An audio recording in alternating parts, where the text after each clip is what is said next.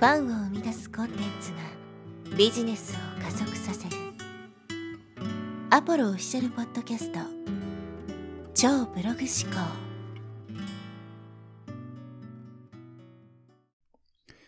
はい、えー、こんにちは、ポロです、えー、今日はですね、大規模リストラとインフレーションから見るネット業界の未来というちょっとね、硬いテーマでお話していきます。で、今回話す内容はですね、あくまでも僕個人が考えていることなので、えー、べ、てね、今回話すことが正しいですよというものでもないですし、僕も全然こう知識が足りてない部分があるので、間違ったことを言う可能性がありますから、まあ、それをね、踏まえた上で聞いてもらえればと思うんですけど、まあ、ちょっと前になりますけどね、まあ、えー、大手の GAFA とか、そういう会社がこうリストラを始めたっていうふうにね、えー、情報が出てたと思うんです。Facebook とかね、Twitter とか。Twitter はイーロンマスクになってからすごいニュースになりましたよね。あとはまあ、Amazon もそうだし、ね、Google なんかも、こう、何万人っていうね、規模のレイオフをしましたよというふうに言われてますよね。あとはまあ、Apple はあんまり情報出てないんですけど、従業員を切るのではなくて、コントラクターと言われる、いわゆるその契約社員みたいな人、契約を結んでいるようなワーカーをどんどん切っていってるっていうね、1万人規模でこう縮小してるみたいなふうにニュースが出てたんですけど、それ以外にも、マイクロソフトとか、ね、そういうところも数万人っていう、1万人だったかなっていう規模のレイオフしてるというふうに言われていて、まあそれ以外にもね、テック系の会社は結構、えー、レイオフが進んでるってこう調べたら出てくるんですけど、やっぱり規模の大きいのはそういう僕たちが知ってるようなね、超メジャーな会社だと思います。で、これはまあいろいろ原因があるって言われていて、一番の理由はですね、そのパンデミックの時に大量にこう人を雇いすぎたっていうのがあるみたいですね。やっぱりこうパンデミックでオンライン化が進んで、で、そこでね、一気に人を雇ったけど、今ちょっとね、それが落ち着いてきて、ね、人が余ってしまったというか、その採算を取れないぐらいに人がちょっと余ってしまっている状態。コストをね、食うような存在になってしまったから、まあそういう人たちをどんどんこうね、えー、まあレイオフしてるみたいな。ちなみにこう人事から先に切られるみたいですね。そういう状態になったらね、人を雇うってことをしなくなるから、人事の人たちがいらいらなくなるんで、まずは人事から切られていくっていうふうにね、言われてるみたいですけど、で、今回ね、この、まあ、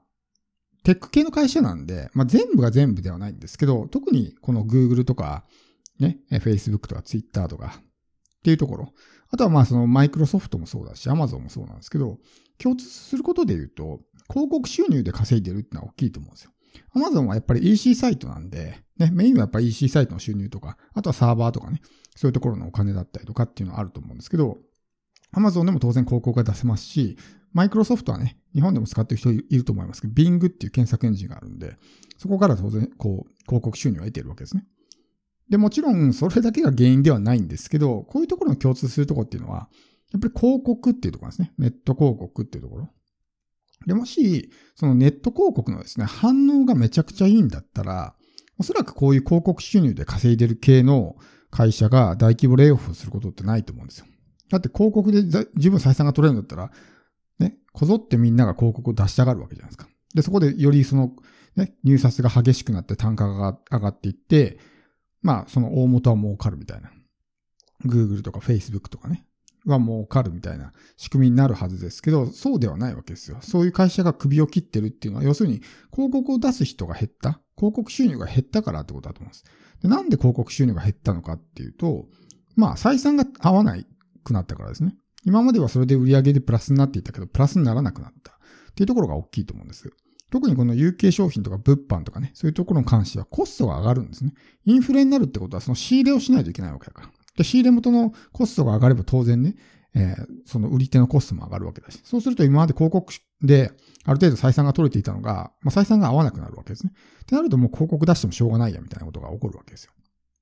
でも、結局これって広告の反応が落ちてるってことだと思うんですよ。広告がもっとね、すごく安く、ね、めちゃくちゃ反応が出る、売り上げがバーンと上がるような状態だったらおそらくそうはならなかったと思うんですけど、広告の反応が落ちてきてしまっているから、採算が取れなくなってきてるわけですよね。だからそれはやっぱり僕たちの業界も同じで、今まで安くリストが取れていたのが、どんどんね、このリストの、1リストあたりの単価っていうのはね、上がってますよね。 cost per acquisition というやつ ?CPA ですかが上がってるって言われてますよね。で、要するにどんどんこう広告でそういう集客をするのが難しくなってきている。まあ言い換えるならば、広告の反応が落ちてきているってことですね。だから、そこもね、一個こう、時代の流れというか、今まではやっぱネット広告である程度ね、えー、反応が出ていたっていうのが反応が出なくなってきたというふうに読み解けると思うんです。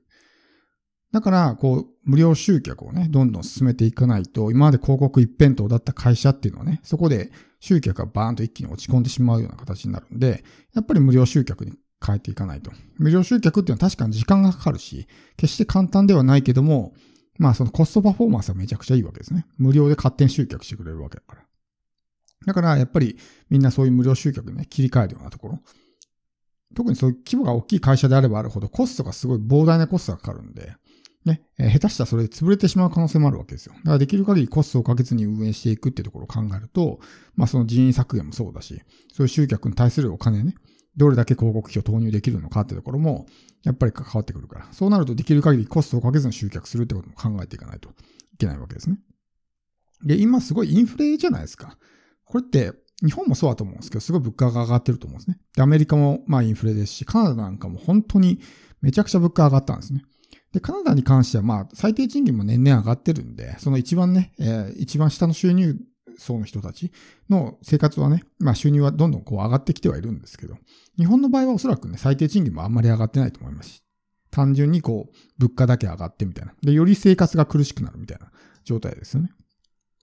で、アメリカ、さっきのニュースをで考えてみると、Google1 万人とかね、Facebook が1万人切った後さらに1万人ね、レイオフするって言ってるんで、2万人ぐらいですね、合計。Twitter も4、5千人とかね。まあ、トータルすると、おそらく10万規模だと思うんですよ。そういう大手テック会社のね。えー、レイオフされた人たちの、まあ、総合計すると、まあ、10万人、まあ、5万人から10万人ぐらいだとした場合に、かなりの数の人たちがですね、職を失うわけですね。ということはですよ。だそういう人たちが職を失う、そこそこ収入をもらっていた人たちが職を失うってなると、当然そこで消費も落ち込むわけですよね。彼らがお金を使わなくなる。まあ仕事を見つかるまではなかなかね、お金がないからお金を使わなくなる。ってなると物が売れなくなるわけですよ。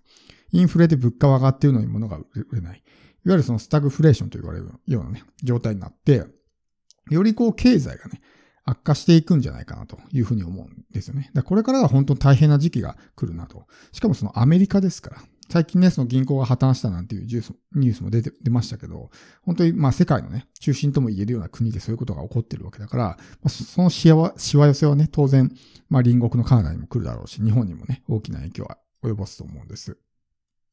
だから、そういうところでね、やっぱこう、今後僕たちがネットでどういうふうにやっていくのかってところも考えていかないといけない。やっぱり広告一辺倒で今までやってきて、反応は出てたかもしれないけど、どんどんね、反応が落ちてきてるというところと、そういうね、景気自体がそもそも落ち込んでしまってる。特に日本に関してはおそらく、ね、平均収入は上がってないけども、物価だけ上がってると。ってなると、より一層物が売れないみたいな状態が続いてしまうと。よりさらに消費が落ち込んでしまうと。で、さらに景気が悪化するみたいな。もう本当に悪い状態になっていくんじゃないかなと思うんですね。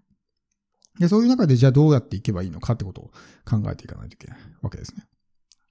だから、まあ僕たちのようなね、こう、小規模でやっているようなビジネスっていうのは、まあ正直、コストがほぼかかんないんで、こういう時でもまあ、倒れる心配はないわけですね。最悪その売り上げがゼロになってもね、アルバイトで食いつなぎながらビジネスをね、継続していけばなんとかね、ビジネス自体が終わるってことはないわけですけど、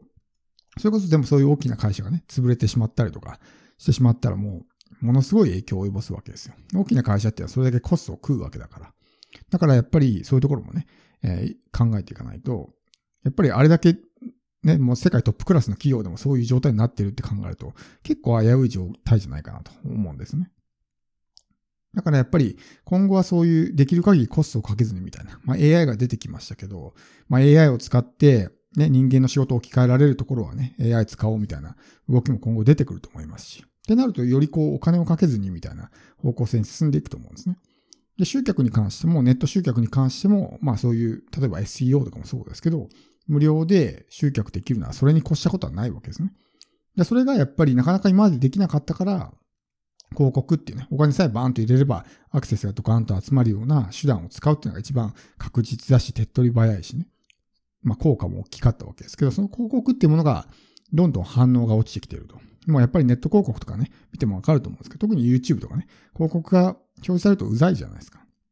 そういう風に感じてる人も多いんで、拒否反応もすごいわけですね、広告に対して。広告を出したらそれだけでマイナスなイメージを持たれてしまったりとかっていう場合もあるわけですよ。っていうことを考えると、やっぱり僕たちも、そういうね、広告だけに頼りきるんじゃなくて、自分でね、無料集客をしていく。で、こういうまあ情報発信っていうのは、ネガティブな印象を持たれるというよりもむしろね、信頼構築ができるので、信頼を作りながら集客ができるというのが、この、まあ、えー、オーガニック集客のね、大きなメリットだと思うんで、